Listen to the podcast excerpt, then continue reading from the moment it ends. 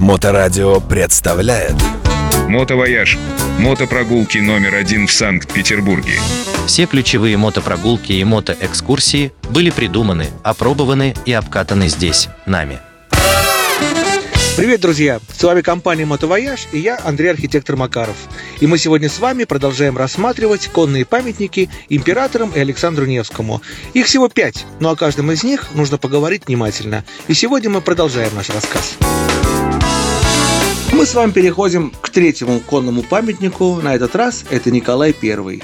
Николай I – это у нас уже конкретный классицизм. Причем классицизм выше своей формы – это так называемый ампир, потому что он горделиво, величаво и при этом непринужденно и достаточно легко взмывается на двух точках опоры на пьедестале который стоит прямо на Исаакиевской площади.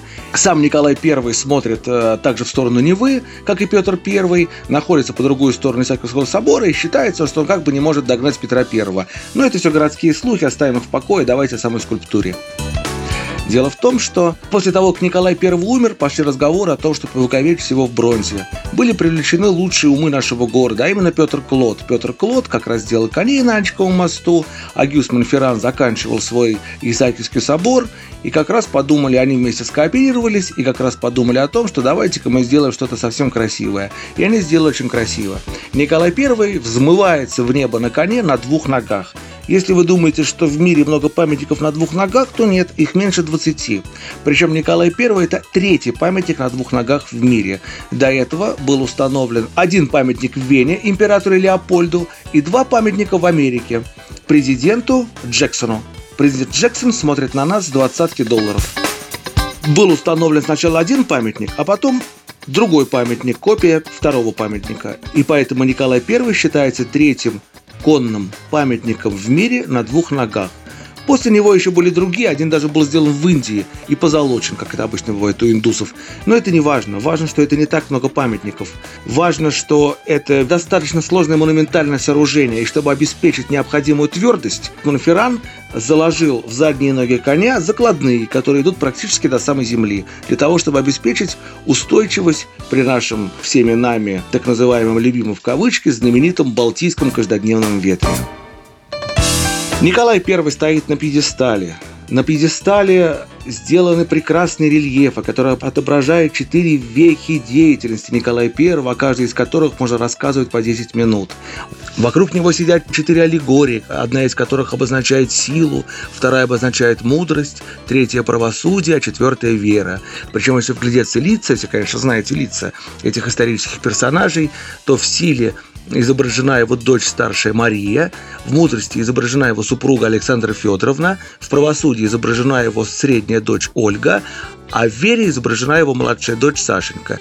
Об этом тоже можно рассказывать долго, скажем лишь только, что Мариинский дворец, который находится прямо позади памятника Николаю Первому, это и есть дворец, который Николай I построил для своей дочки Марии, когда она вышла замуж за герцога Лейхтенбергского – Вокруг памятника Николая I стоит ограда, которая была снесена в советские времена, но потом восстановлена заново.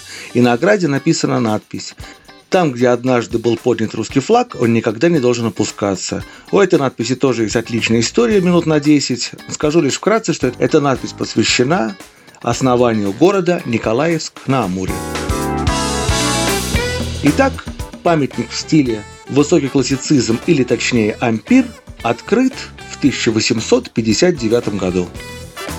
А мы с вами переходим к памятнику Александра Третьего. Александр Третий – противоречивый памятник, он достаточно грузный. Такой скульптор Пауло Трубецкой сделал его в 1909 году. Торжественное открытие состоялось именно в этот год, но сам Пауло Трубецкой был даже не приглашен, потому что Николай II уже при работе над этим памятником испытывал, мягко говоря, легкое недоумение, переходящее в негодование.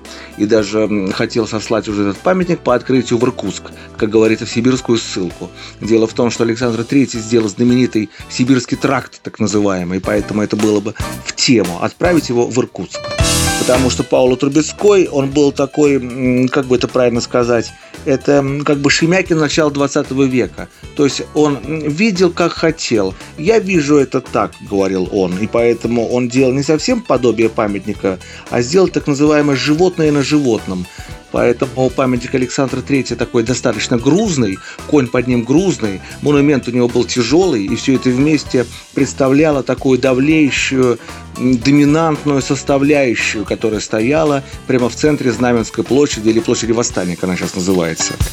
Пауло Трубецкой был самым мигрантом. Он был из Италии, папа его был русским иммигрантом, а мама была американской актрисой. После этого он уехал в Италию, э, потом заезжал еще в Петербург несколько раз, возвращался обратно и в конце концов прославился тем, что стал делать бюсты Бенито Муссолини. А памятник простоял до 1937 года. В разные времена его закрывали, особенно во время революционных праздников, потом открывали.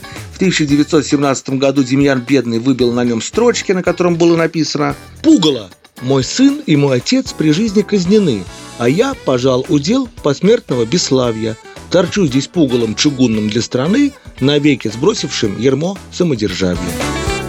В дальнейшем его поместили на задворке Русского музея, а потом из его пьедестала сделали три пьедестала для трех новых памятников – уже в современные времена, после 2000 года, его поставили вместо броневика Ленина на задворках мраморного дворца, на маленькой платформе. Это то, что осталось от пьедестала, которое все время называли комодом, потому что на комоде стоит бегемот, на бегемоте сидит обормот, а на обормоте шапка.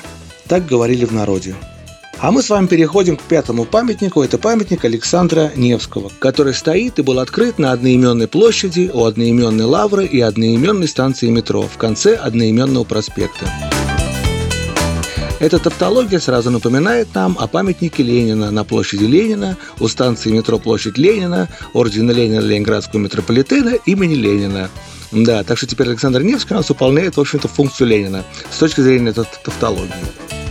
Памятник открыли 9 мая 2002 года, то есть Дню Победы. Памятник сделан по проекту скульптора Валентина Казинюка, но сам скульптор не дожил до воплощения этой скульптуры, поэтому его ученики продолжали работу мастера а непосредственно работу по воплощению уже производила Балтийская строительная компания. И что интересно, у коня приподнята одна нога, и на подкове этой ноги есть логотип Балтийской строительной компании. Если подойти к нему, то можно увидеть его. Вокруг памятника были тоже нешуточные споры и по поводу его внешнего вида, и по поводу того, как он стоит, а особенно по поводу того, где и как он стоит. Дело в том, что у памятника есть один очень интересный момент. У всех памятников есть один очень интересный момент. Его нужно правильно разместить и придать ему нужные пропорции и величину. То есть сделать его самоштабно к градостроительной застройке. И архитекторы, которые работали над размещением памятника Александру Невскому, вступали в длительные дебаты, и некоторые из них отказывались от работы, потому что были архитекторы, которые предлагали разместить этот памятник боком, как памятник Николая III был размещен, кстати говоря, или разместить этот памятник в створе Александра Невского моста, который находится под углом к Староневскому проспекту. Давайте обратимся к прессе 2000-х годов. Загораживая визуально вход в лавру со стороны Староневского проспекта и останавливая, концентрируя внимание прохожего на телесном изображении, мы как бы не пускаем его дальше – Зритель достигает святого благоверного князя еще на поступах к лавре и получает верную информацию о нем, но это иллюзия. Небесная субстанция – никогда не приблизиться к идолу. Мы кощунствуем, когда пытаемся создать светский эквивалент тому, что должно учить и звать нас к небесной радости. Это газета «Час пик», 1997 год. Архитектор Мельников предложил, во-первых, установить памятник по оси моста, а во-вторых, увеличить скульптуру «Русский Витязь» Петра Клотта от 1851 года и, посвятив ее Александру Невскому, поставить лицом к мосту Александра Невского. Вот такие нешуточные споры возникают вокруг памятников, которые мы сегодня с вами рассматривали. Если мы вспомним самый первый памятник, то напоминаю, что история его перемещений по городу продолжалась с 1717 по 1799 год. Итак, мы посмотрели сегодня с вами великие памятники великим людям. А в следующий раз мы посмотрим с вами что-нибудь другое и продолжим наши подкасты. А с вами был Андрей Архитектор Макаров при поддержке компании «Мотовояж». «Мотовояж» – мотопрогулки номер один в Санкт-Петербурге. Телефон 7 921 931 2363.